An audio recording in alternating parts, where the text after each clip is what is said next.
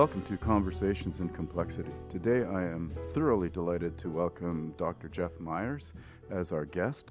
Jeff is the uh, head of the Division of Palliative Care at the Department of Family and Community Medicine at the University of Toronto. He also holds the distinction of being the W. Gifford Jones Professor in Pain and Palliative Care and is the site lead for palliative care at Bridgepoint in the Sinai Health System.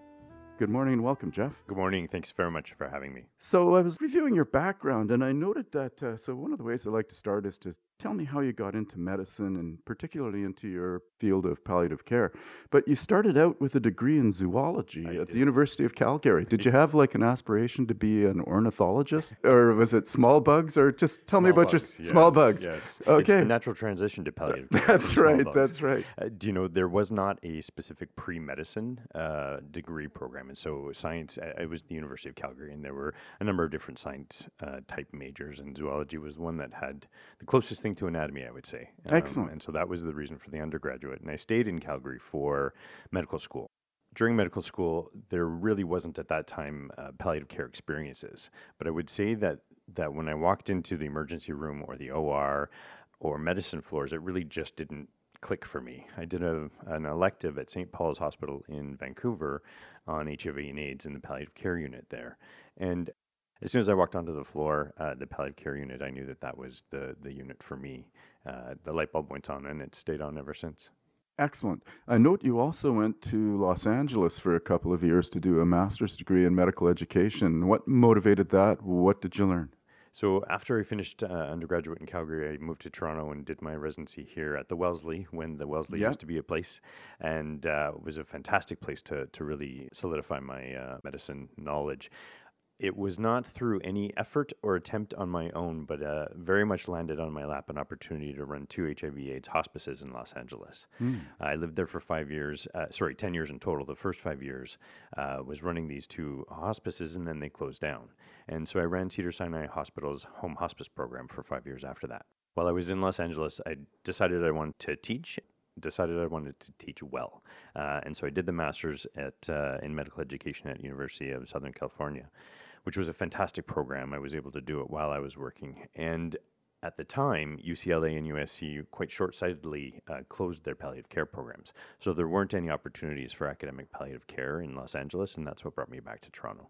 Well, I guess because California is the center of eternity and wellness, that uh, you know they were de- denying that possibility. I note also while you were there, you won quite an important award. You won Harvey Milk Award for community work. Can you tell us about that? That must have been an outstanding uh, achievement for you. It was uh, one of my m- most proud moments, Yeah. actually. I would say professionally, in that um, the uh, the Harvey Milk Award was uh, given to an individual throughout the city in the city who sort of is of great service in in uh, in honor of and the legacy of, of Harvey Milk himself.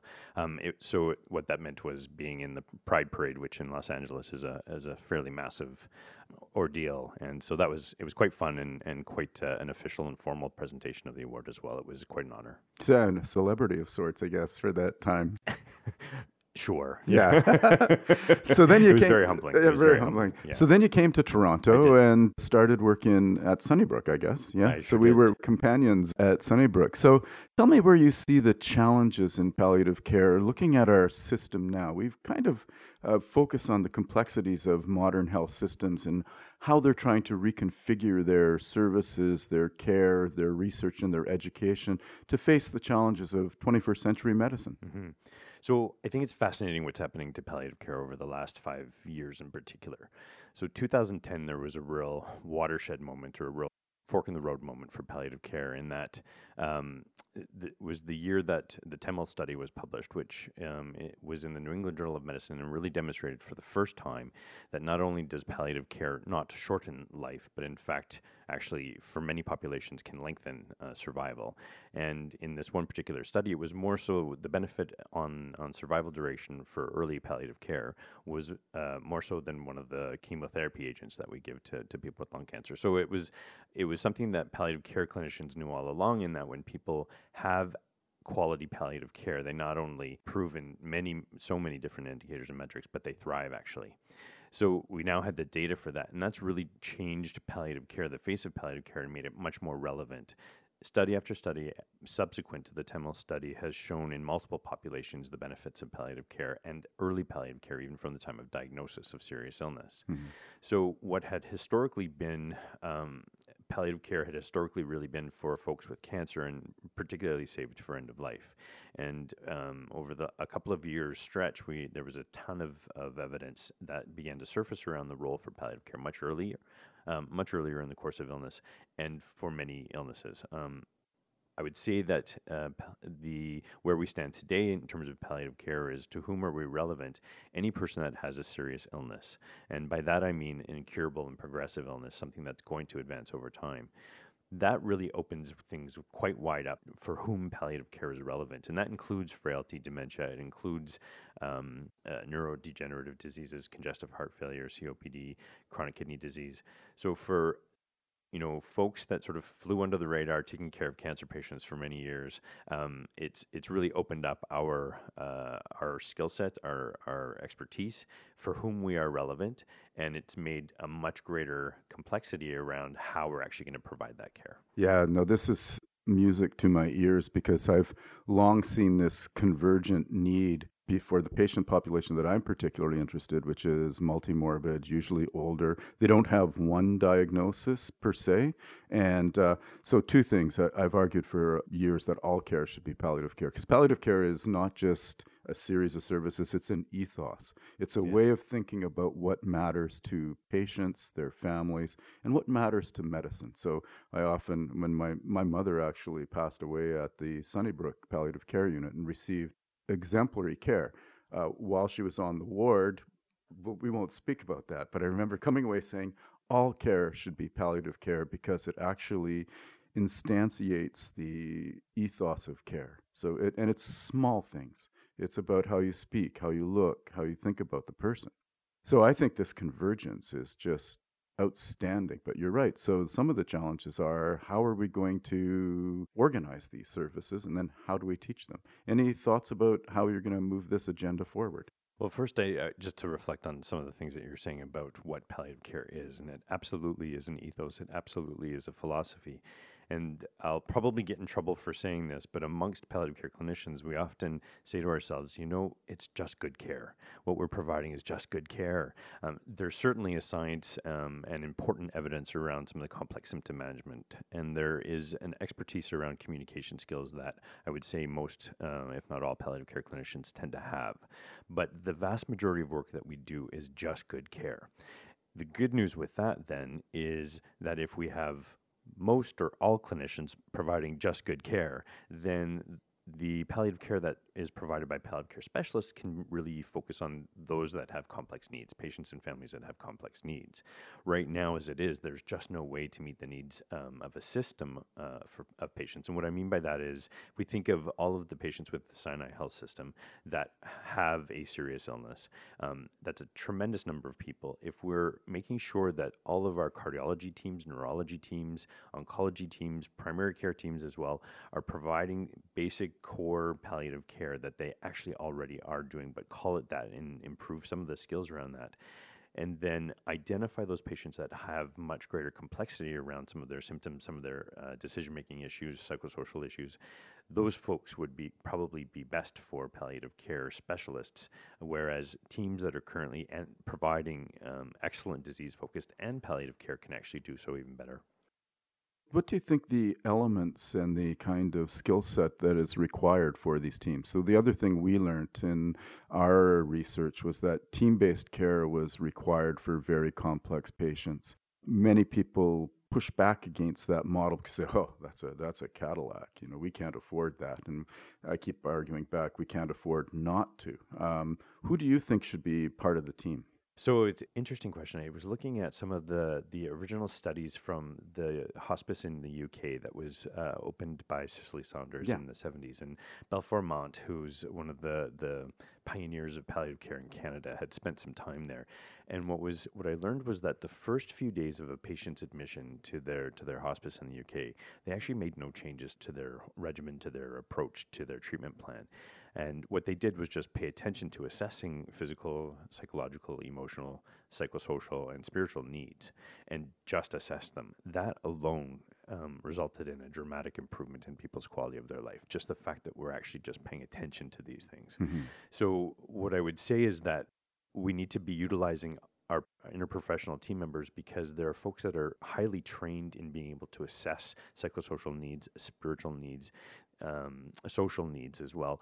These are fundamental and core to patients and families uh, in terms of their function, in terms of their resilience, in terms of their ability to thrive. And I would say that that's actually what palliative care is, is, is ensuring that we're able to maximize and optimize function and meet people's goals. So to kind of summarize, I think, you know, the, the role for interprofessional team members is, is massive. I think that we are underutilizing uh, the bio, the sort of the humanistic model of our primary care clinicians and colleagues. Palliative care, the majority of them in Canada are family physicians by training, and I think what's really important about that is that when you're when you're focused your training on a specific disease or a specific organ, it's it's very difficult, I think, to maintain that sort of humanistic approach and exist within a complexity around a patient and the ambiguity yeah. around a, a, patient. And we're sort of trained to do that. And so I would say that that primary care is an underutilized resource in terms of meeting the palliative care needs of a population. So those two pieces of the puzzle in terms of the team members are, are critically important.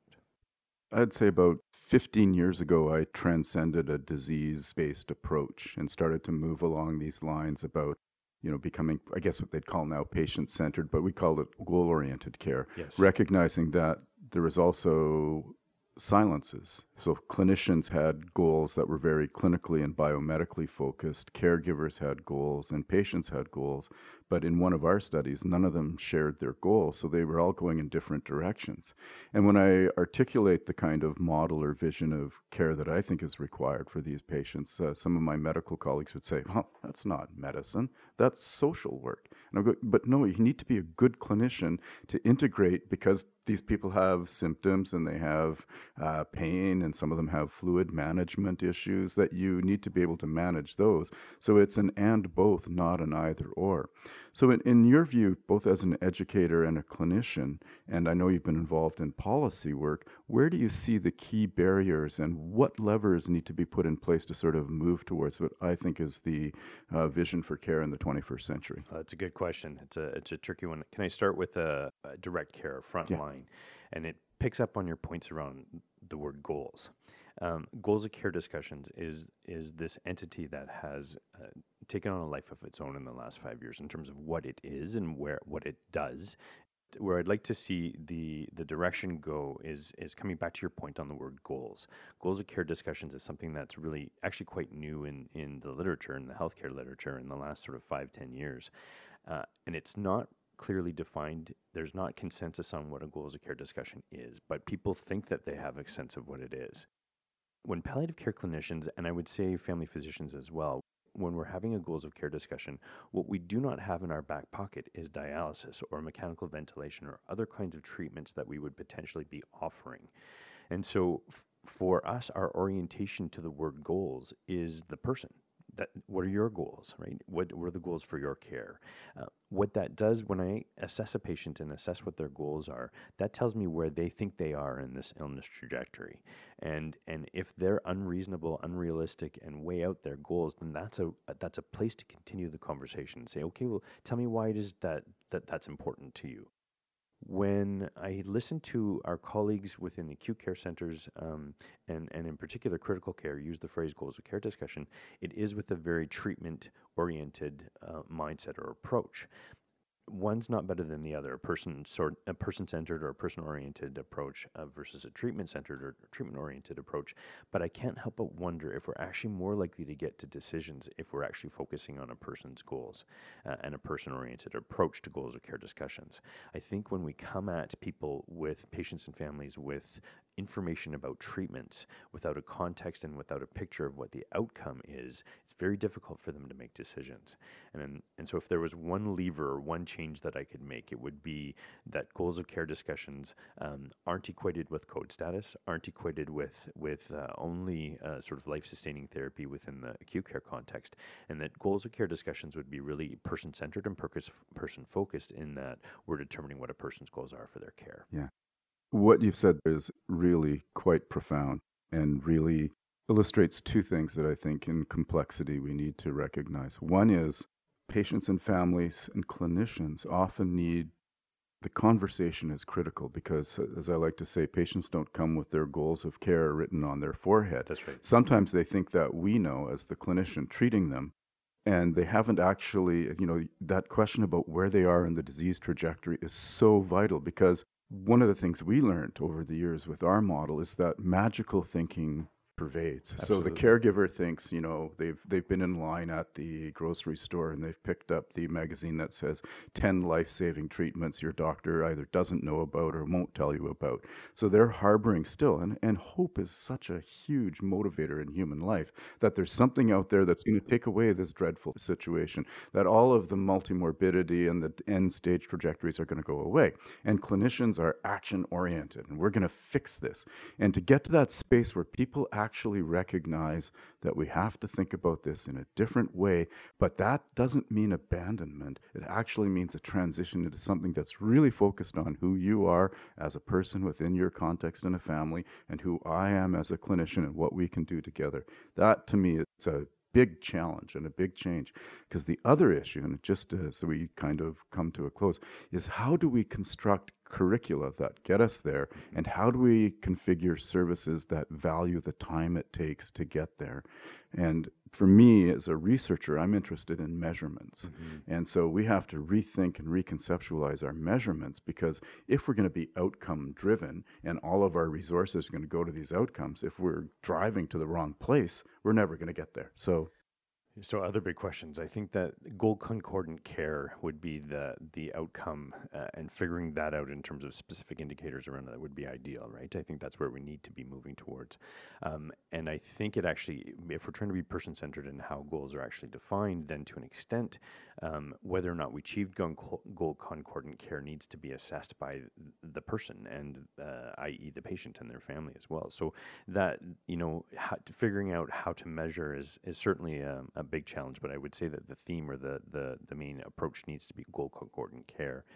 How do we teach this is is tricky, and I've sat with this one, Ross, for quite some time because ideally ideally what we what we would want our learners to be is modeled for them and so it is finding a cohort, um, identifying a cohort of teachers of, uh, of faculty who actually embrace this philosophy, this mindset, who are able to live in ambiguity, who uh, have the ability to think about treatments and the person at the same time so that we can model for our learners um, exactly what we're talking about. It's very difficult to describe the goals of care discussions a person-centered approach.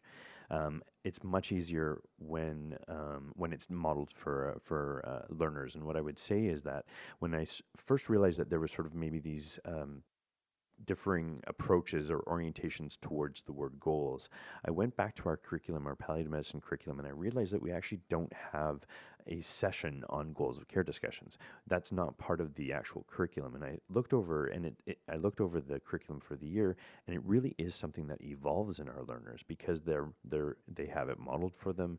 They're getting some feedback on it throughout the year. They're testing things out. It's this skill that very organically develops and evolves over time but it's because they're being modeled it constantly. So I think that's one of the most important keys for how we em- empower our learners. Fabulous. Jeff, this has been an enriching and really important conversation. I am so glad you are at Sinai Health System and here at Bridgepoint as a colleague. I completely endorse the goals of your endeavor and look forward to uh, further collaborations. Thanks so much for taking time Thanks out so of your busy schedule to talk with me. Thanks so much for the opportunity. Great.